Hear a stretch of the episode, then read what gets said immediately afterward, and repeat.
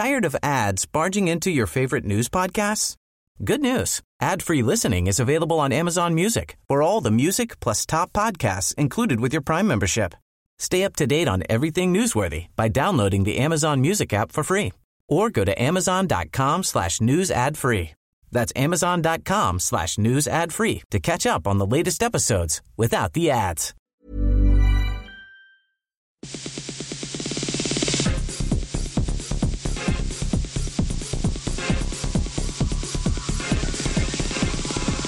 Hello and welcome to Extra Time, a web only sports program from Radio New Zealand Sport. I'm Stephen Hewson. In the program this week, we talk to Black Caps coach Mike Hesson on preparing the New Zealand cricket side for their Caribbean tour amidst the ongoing match fixing saga. The Tall Blacks aren't giving up on Steven Adams making an appearance at basketball's World Champs. And the Reefton kid Phil Jones talks to us about his latest NBL record. We remember All Whites midfielder Duncan Cole, who was part of the 1982 World Cup squad and passed away in Auckland this week. Cole, Cole in turn crosses it up for the header, and that's in! That's 2 0! What a goal! The Black Sticks prepare for the World Cup in the Netherlands, and the lights are about to go on for cricket in Dunedin. The New Zealand cricket captain Brendon McCullum says he stands by his match fixing testimony to the International Cricket Council and he has no regrets about it. This week, McCullum spoke publicly for the first time since what he told the ICC's anti corruption unit was revealed by British newspapers.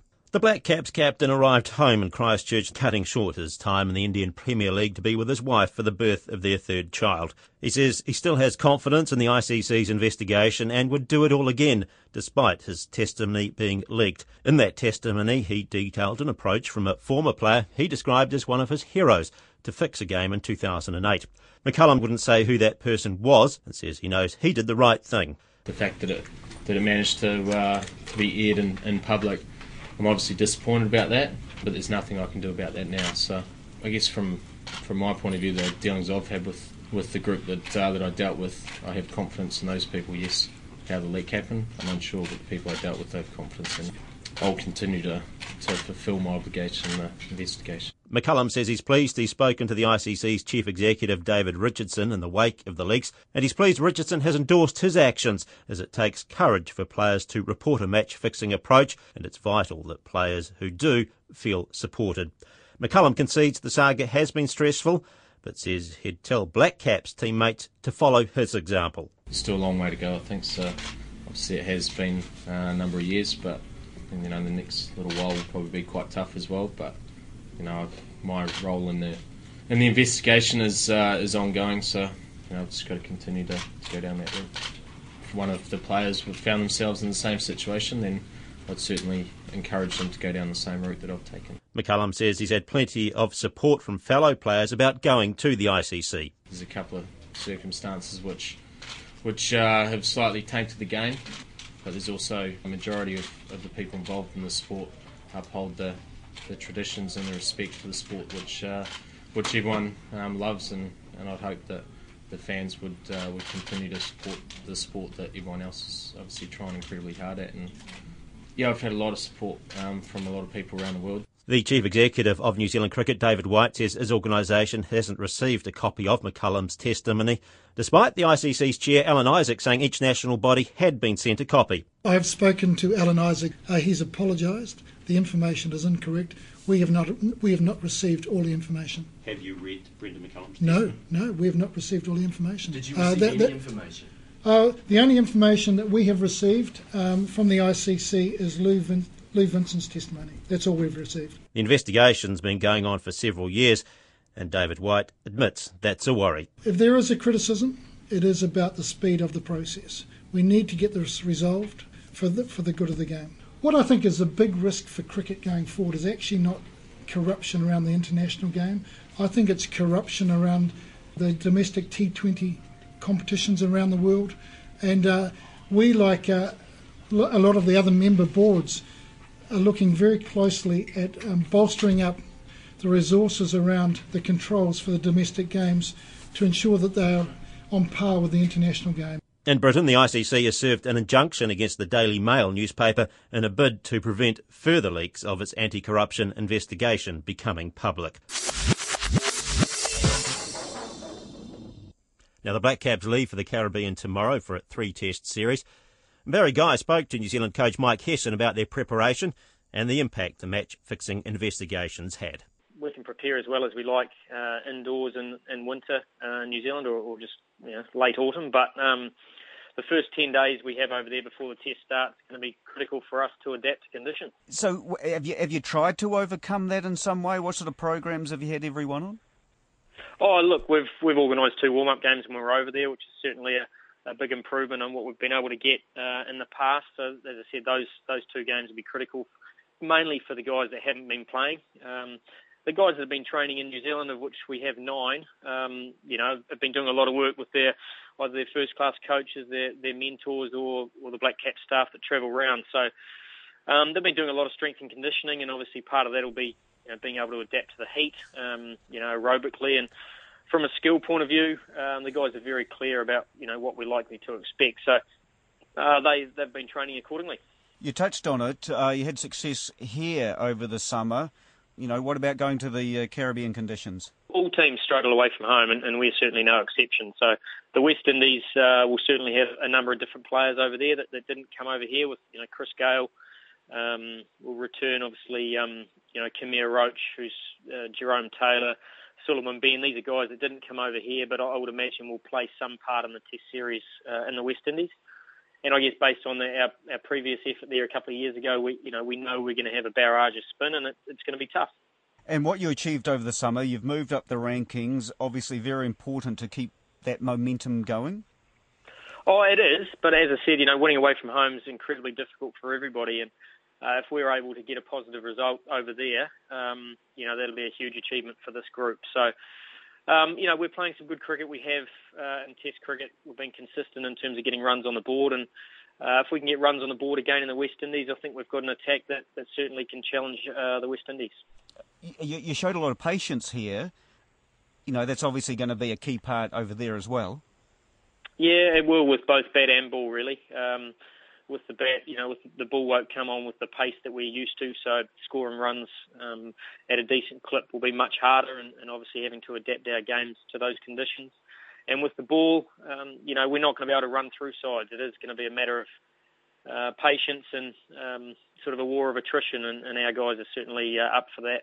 So those warm-up matches, um, I don't want to say the word manipulate, but have you asked for certain things to get yourself you know, straight into the local conditions? You know, certain bowlers that you'd like, or that sort of thing. Or... Oh, look, it's, it's a, we're travelling away, so you certainly don't get those favours when you travel away. You get what you're given in terms of the opposition, but. Um, you know, having seen the, the wicket block uh, in a photo a few weeks ago, there's not a lot of grass on it. So um, anything they front up will be, you know, a good challenge for us. And as I said, just adapting to the heat, adapting to the conditions will be, um, you know, will be stiff enough competition for us. And so, uh, still talking about uh, spinners, is it time now for Ish Sodhi to make his mark? Well, I mean, he's played all his tests on wickets that haven't really turned, so um, you know he'll be really looking forward to playing on surfaces that will provide him with a bit of turn and bounce. Um, and if they do that, then I'm sure he will uh, will put the West Indies under pressure.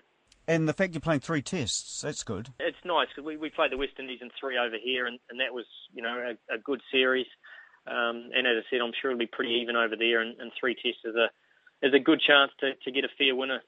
What what distractions has it been for you, for players, uh, preparations for the tour, that sort of thing, um, of what's been going on in the media in recent days?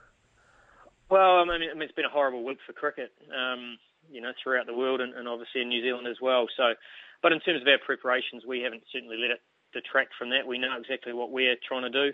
I think it's been made extremely clear that there are no black caps involved in any form of investigation. No current black caps, no black caps games are being investigated, and, and no games being played in New Zealand. So you know we can only look after the group that we're operating with at the moment, and there's some very um, thorough um, back checks and balances in place to make sure that um, that nothing out of the ordinary happens.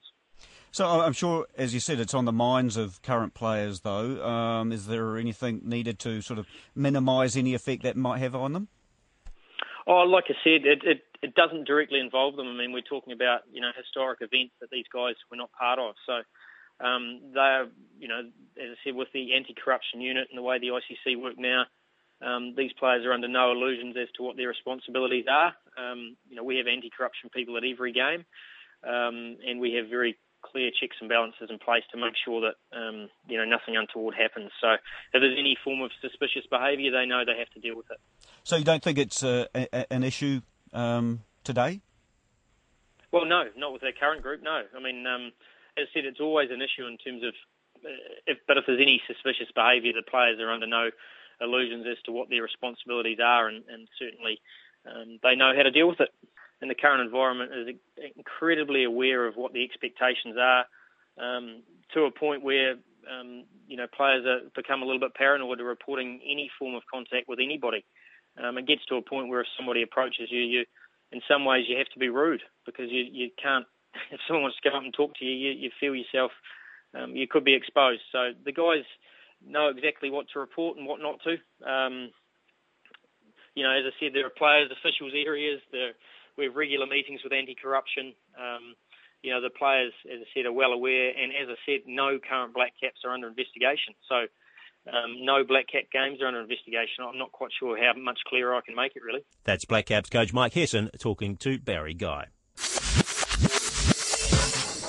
Basketball New Zealand is still holding out hope that standout NBA rookie Steven Adams will still be available for the Tall Blacks at the upcoming World Cup. The Rotorua-born Adams has made an impressive start to his NBA career this season with the Oklahoma City Thunder. They've reached the Western Conference Finals, effectively the semi-finals of the NBA. But it's been reported that the seven-foot centre will likely now opt out of the upcoming World Cup in Spain. Part of the problem appears to be one of communication, as the chief executive of Basketball New Zealand, Ian Potter, told Ben Robinson. We haven't been able to talk to Steven directly, and Steven has, of course, he's surrounded uh, appropriately uh, by uh, the Oklahoma um, coaching and management group, and then uh, around that, of course, are his agents. So it's not really possible to get through those layers sort of any time we like.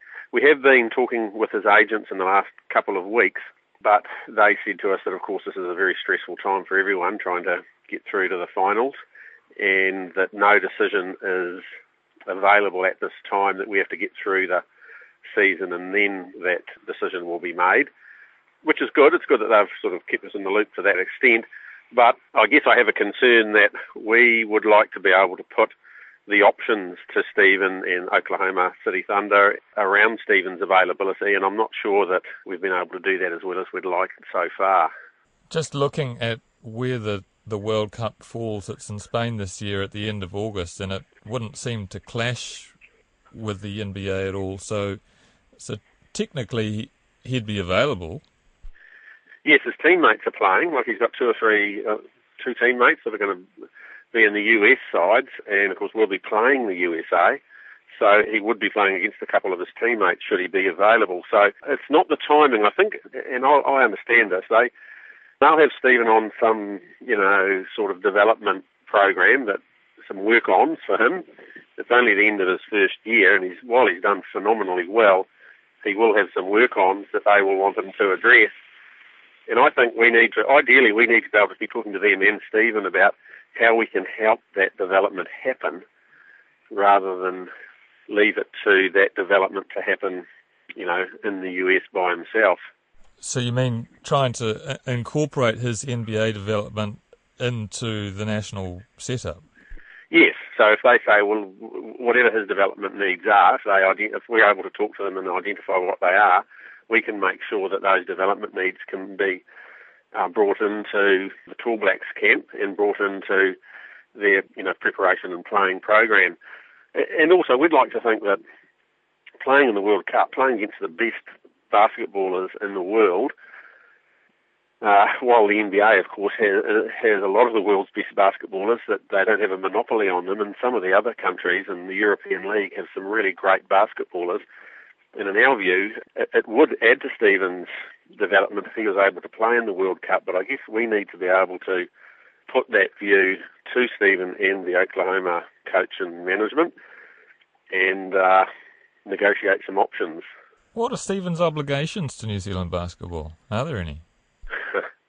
well, there's a theory that players are available for their countries, to represent their country at World Cup time. But of course, there's theory and practice, and in practice, they're his employer, they're the ones that are paying his wage, they're the ones that have his development needs at the centre of their thinking. And, you know, we don't pay the Tall Blacks, the Tall Blacks volunteer to be Tall Blacks.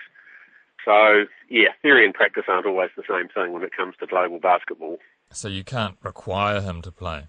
No, not really, that wouldn't be a that wouldn't be you know something that we'd try to enforce anyway. We want to try to develop a relationship with Steven's employers that has them available on those occasions that are most important to New Zealand basketball, not just any time we want to get them.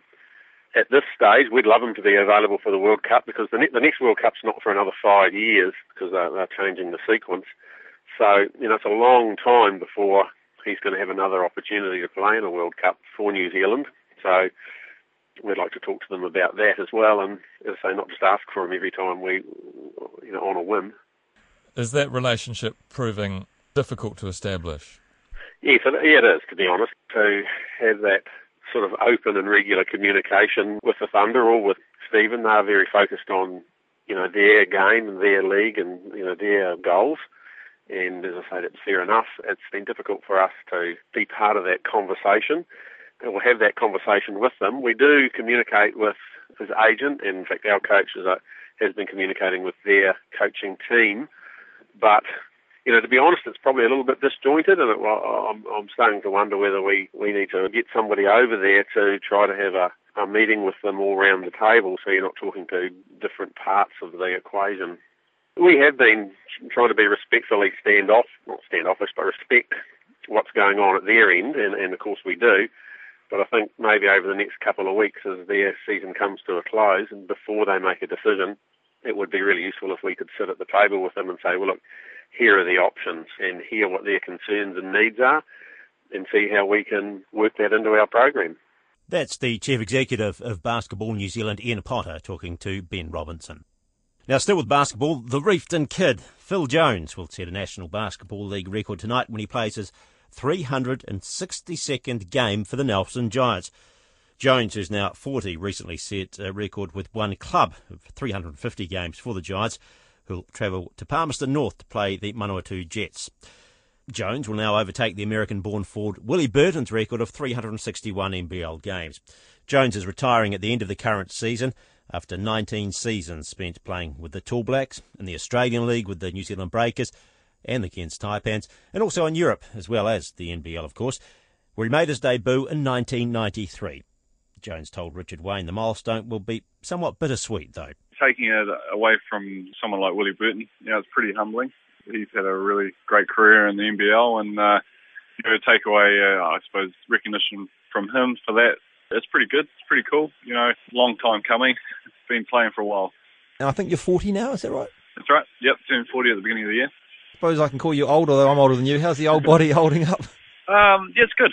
The odd aches and pains, the knees sort of, you know, grown a little bit, but um, you know, surprisingly still reasonably good from the amount of miles that it's uh, done and, and, the hours of time it's spent on the court. Yeah, if you talk to any basketball that's been playing for 20 years, they'd, they'd be lying if they didn't say they were a little bit sore from time to time, but, you know, I feel pretty good. Where do you think the NBL sits in the competitions that you've played in? Because you've played in Europe, you've played in the Aussie NBL, and obviously you've played international. Where do you think it sort of fits, and, and how, how's the standard of our local, you know, mainly amateur, I suppose, uh, semi-professional NBL compared to the other leagues? Yeah, I suppose if I had to rank them amongst all the leagues that I've played in, so if I had to rank them internationally, European, Aussie, and then New Zealand, it would be towards the, the lower end. I think international basketball is probably the peak. Um, and then Europe definitely is, is Europe and Australia are probably on a par. And then, you know, New Zealand would be, um, wouldn't be too far away from that sort of lower level teams in the Aussie and the European um, leagues. Do you think it's doing okay considering the lack of funding, uh, you know, the, I suppose even sponsorship in, in, in, the domestic game compared to even the Aussie NBL?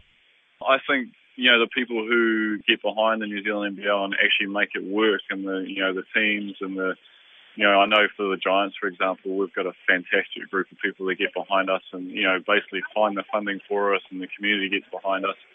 You know, I think without those people, teams would just drop off the map. So, you know, it would be fantastic to have a big naming rights sponsor to the competition so the competition could be a bit stronger. it would be awesome to be able to get TV involved again, but um, you know, we've still got to be able to produce a product that people are going to sit down and watch. And you know, the level of talent is growing, I think, but we need to you know make sure that it keeps growing a bit more before we can get the TV involved again. And I'm sure you'd be a fan of the Aussie NBL. You know the the fact that we got a team in there and, and, and playing in that league. But does, does that sort of also, I suppose, it's the same thing for the, like the local rugby league, isn't it? It sort of maybe detracts a little bit from the local domestic competitions. When you're losing your sort of top echelon of players through sort of stand down periods, or you know you got the Aussie NBL and the guys, you know teams might be making it into the finals, and there's a bit of an overlap there. So you're finding that teams are without, you know, their top players for maybe the first two, three, maybe four weeks of the season. Because the New Zealand League's so short, you know, losing, missing out on, say, four or five games in a season, it, it can really affect the overall outcome of, of your season and, and could put you in a real difficult position later on in the season when you really have to win games. Um, so, yeah, the bit of the overlap there, I think it, that does have a bit of an effect on the New Zealand NBL. There's a lot behind like the logistics of running the league and availability of gyms and you know different things like that. So I'm not sure whether it's just a, an easy fix. I think there'd be there would be a lot behind actually trying to change the timing of the season, maybe putting it a little bit later, but but then that's going to run into the international scene. So the organisers of the New Zealand NBL might be a little bit hamstrung about you know how much room we've got to move in. I guess uh, if they could somehow you know get the jigsaw working together, that'd be uh, an outcome you'd applaud. It'd great. It would give guys an opportunity to play all, all year round and make it a profession. There's a certain level of players that play in the Aussie NBL that that uh, you know could be called professional. But if you could just bolster it with a little bit of income from New Zealand NBL as well, that would make it even that much sweeter and, and you know make it a, an absolute full time job. That's Phil Jones talking to Richard Wayne. And Jones says he'll evaluate just what his involvement in basketball will be after he retires, although coaching's probably out of the question. Mackay plays the ball back to Cole. Cole in turn crosses it up for the header, and that's in! That's 2 0. What a goal! Duncan Cole put that ball across, and that's the ball game. Grant Turner, dangerous all day. And that's finally it ranks among one of the most important goals in New Zealand football history. It helped the All Whites beat Australia and advance on the road to Spain and the side's first appearance at a World Cup finals in 1982. Integral to it was midfielder Duncan Cole, who died suddenly in Auckland earlier this week at the age of 55. He's the first member of that World Cup squad to pass away. Ben Robinson spoke to goalscorer Grant Turner about Cole's career. I guess that, that must have sparked a few memories that that commentary, that, that goal that deprived Australia of passage to the to the World Cup? It, it, it brought a number of memories through, and you know, a number of them emotional after the passing of Duncan. The um, the goal was special, but the whole build up and everything, the cross was special. Everything was special about that, and you know, special people were involved in it. What are your memories of of Duncan the player? I've got so many memories of Duncan. I had eight good years with Duncan. We retired in the same year. We were internationals during that period at the same time, and I've got many memories of Duncan on and off the field, and they're all great memories. They're fantastic memories as a person, as a bloke, as a friend, as a man, as a player, and something that we will, will very much cherish. What was he like as a man? Fantastic, level-headed, always had a laugh, always very helping. Um, as a player, he was an, an exceptional player with, with skills, with feet, head, strong, good tackler, everything that had an attributes, and that was consistent right through his career from when he started international right through until he retired, and then later on when he, in his club football as well, and in his life. How did he get the moniker Dependable Dunk? He never let anybody down. The only way you get that that name is by never letting anybody down, whether he was on the field or off the field that was Dunks. That's the way. That's the way he treated people, uh, and that's the way he was as a person. I guess he'll he'll be remembered for that goal and as being part of the '82 campaign. How important was he to getting New Zealand to that World Cup? Everybody was important, and Duncan was very important as well. We had a midfield that was operating then as a young midfield, and, and Duncan was a huge part of that, and a massive part of the team uh, overall. Uh, he, it's really hard to explain in words uh, the way Duncan was because he never ever, at any stage, look to, for thanks or anybody to uh, to hold him in high regard. He was just one of those type of people who just went about doing his job and did it really well. Is there something about the way that he played, the man that he was, that perhaps is lacking from New Zealand football today?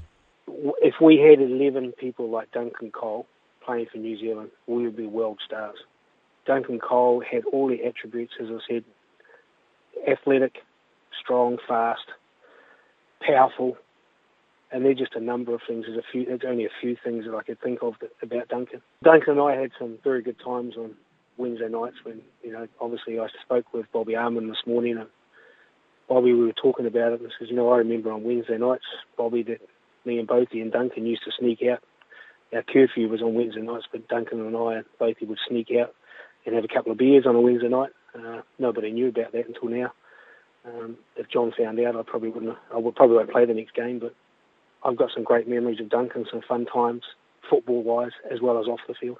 Do you know why he used to wear the white beads? No, never found that out.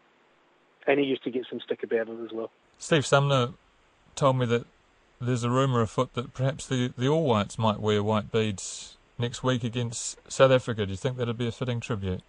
Yeah, I think it would be a fitting tribute. I think the fitting tribute for Duncan for will be for us to be there, and a number of us will be there. As as a team, we were very tight. We were a team with people um, that are very close, and to us, it feels like we've lost our family member. That's former All White Grant Turner talking to Ben Robinson about the career of former All White Duncan Cole, who passed away this week. The New Zealand men's hockey coach Colin Batch has named an experienced and settled squad to compete at next month's World Cup in the Netherlands. It's an unchanged lineup from the team which won five out of six games at the recent Champions Challenge tournament in Malaysia. The team is led by experienced veterans Dean Couzins and Phil Burrows, who have both played more than 300 tests, while nine other players have played more than 100. Phil Burrows spoke to Alex Coogan Reeves about the makeup of the squad. It's important um, we have that experience, but also we have the youth. But also, I mean, those young guys have got a lot of caps under their belt now, so it's a really experienced side. Like we don't have any really new new guys. We've got guys about to play their 50th, their 100th, and they're only you know 25 or so. And Charles E, who's only he's playing his 200th, he's only I think he's 25. So yeah, it's a good group of guys seems like in ho- uh, international hockey now, it doesn't take long for guys who're playing so many nah. matches that you get, they do get experience quite quickly. Yeah, I think um, we're ranking up maybe 25 to 30 on average a year now, which is quite a lot. I mean, I know way back there was probably only maybe 10 max, but now, yeah, you can certainly crank up a lot of games, and this year's no different. With uh, we just got back, then we've got the World Cup, then the Commonwealth Games afterwards, and then there's a series at the end of the year. So, yeah, there's 30 games I think this year or something like that. From your experience, what sort of changes when you get to a World Cup compared to some of the other sort of lesser tournaments you play? Yeah, World Cup there's always a lot more pressure, a lot more media, a lot more uh, attention on it. You know, you need to perform well because everyone's looking at you. And for us, you know, funding's a big thing, so we need to perform well at um, key tournaments, and this is one of them.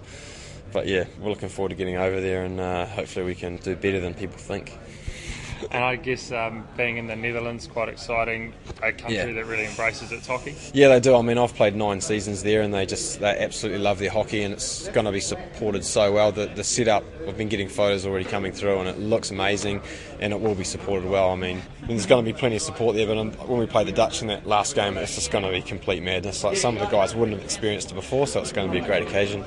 Yeah, I guess for guys like you and some of the others that have played over there, what do you sort of say to some of the younger guys that haven't sort of experienced, you know, like that yeah. sort of football atmosphere yeah. hockey? I think the key thing first is to get over the travel and recovery. Like we, we arrive on the 23rd, play on the first, so we've only got like kind of eight days to really. So we need to get that sorted and then focus on that. But I mean, the thing is, enjoy it. You know, try and try and put it to the side and just play your game. I know it's tough, but it's so much fun as well. You know, over 15,000 people screaming, it's always yeah, it's good fun.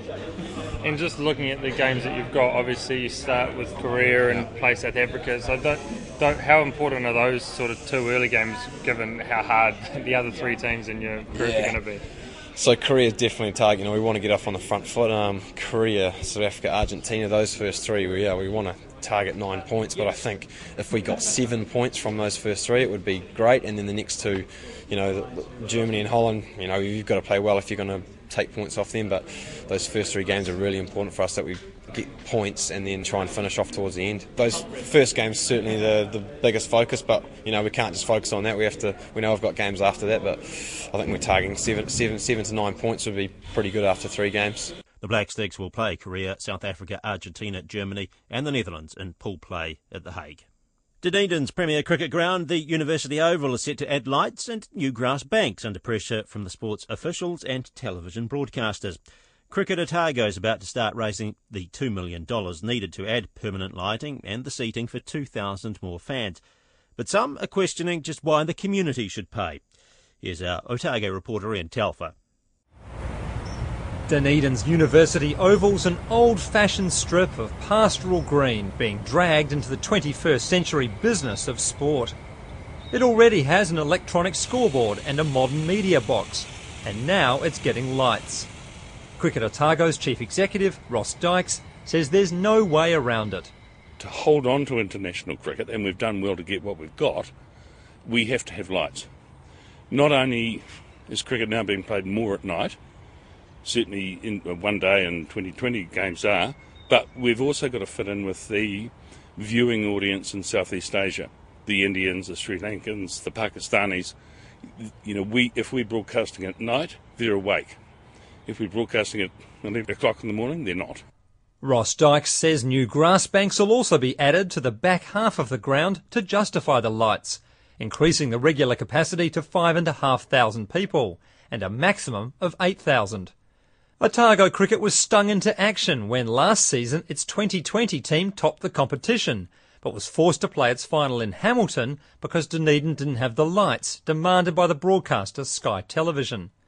The president of the Dunedin Cricket Association, Tony Buchanan, says the Hamilton incident hurt. From a personal point of view, I just thought that in some ways cricket maybe bent over a little bit too much towards the broadcasters and the like. Um, but again, yeah, costs are important. But I, yes, definitely very disappointing that um, that we didn't actually get either the semi-final or final down here. Cricket Otago freely admits it can't expect any council funding, and raising $2 million will be a stretch. A professor of physical education at Otago University, Steve Jackson, says the local sport's caught between a rock and a hard place. I can see from a, a cricket fan's uh, point of view that would be fantastic, and Dunedin would, would love to have these things. But um, perhaps, and it would sound a rather strange thing in the contemporary business world, but perhaps we need to change the formula so that if the ICC and Sky TV want access to a place like Dunedin and its facilities, they should have to pay for it. There's another factor at work too. Christchurch's post-earthquake replacement ground, Hagley Oval, is also planning for lights, though Canterbury Cricket doesn't know when it will be able to afford the $8 million price tag there. Its chief executive, Lee Germon, says Dunedin is doing the right thing. Don't know if we'll ever see day-night test matches at Dunedin or Christchurch in the near future, but they are being mooted. So all of those factors help to keep the uh, cricket wheel going round and help generate the revenue, and we need to be cognizant of that and, and do all we can to be part of it. Sky Television's not responded to a request for comment. Cricket Otago says it wants the lights in place next year after the Cricket World Cup. That's Ian Telfer with that report. And that brings us to the end of extra time for another week. Remember, if you wish to contact us, you can email us at sport at radionz.co.nz. On behalf of the Extra Time team, I'm Stephen Hewson. Bye for now.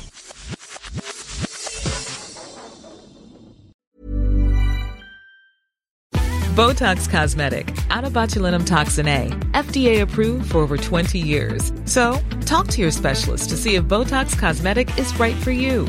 For full prescribing information, including boxed warning, visit BotoxCosmetic.com or call 877-351-0300. Remember to ask for Botox Cosmetic by name.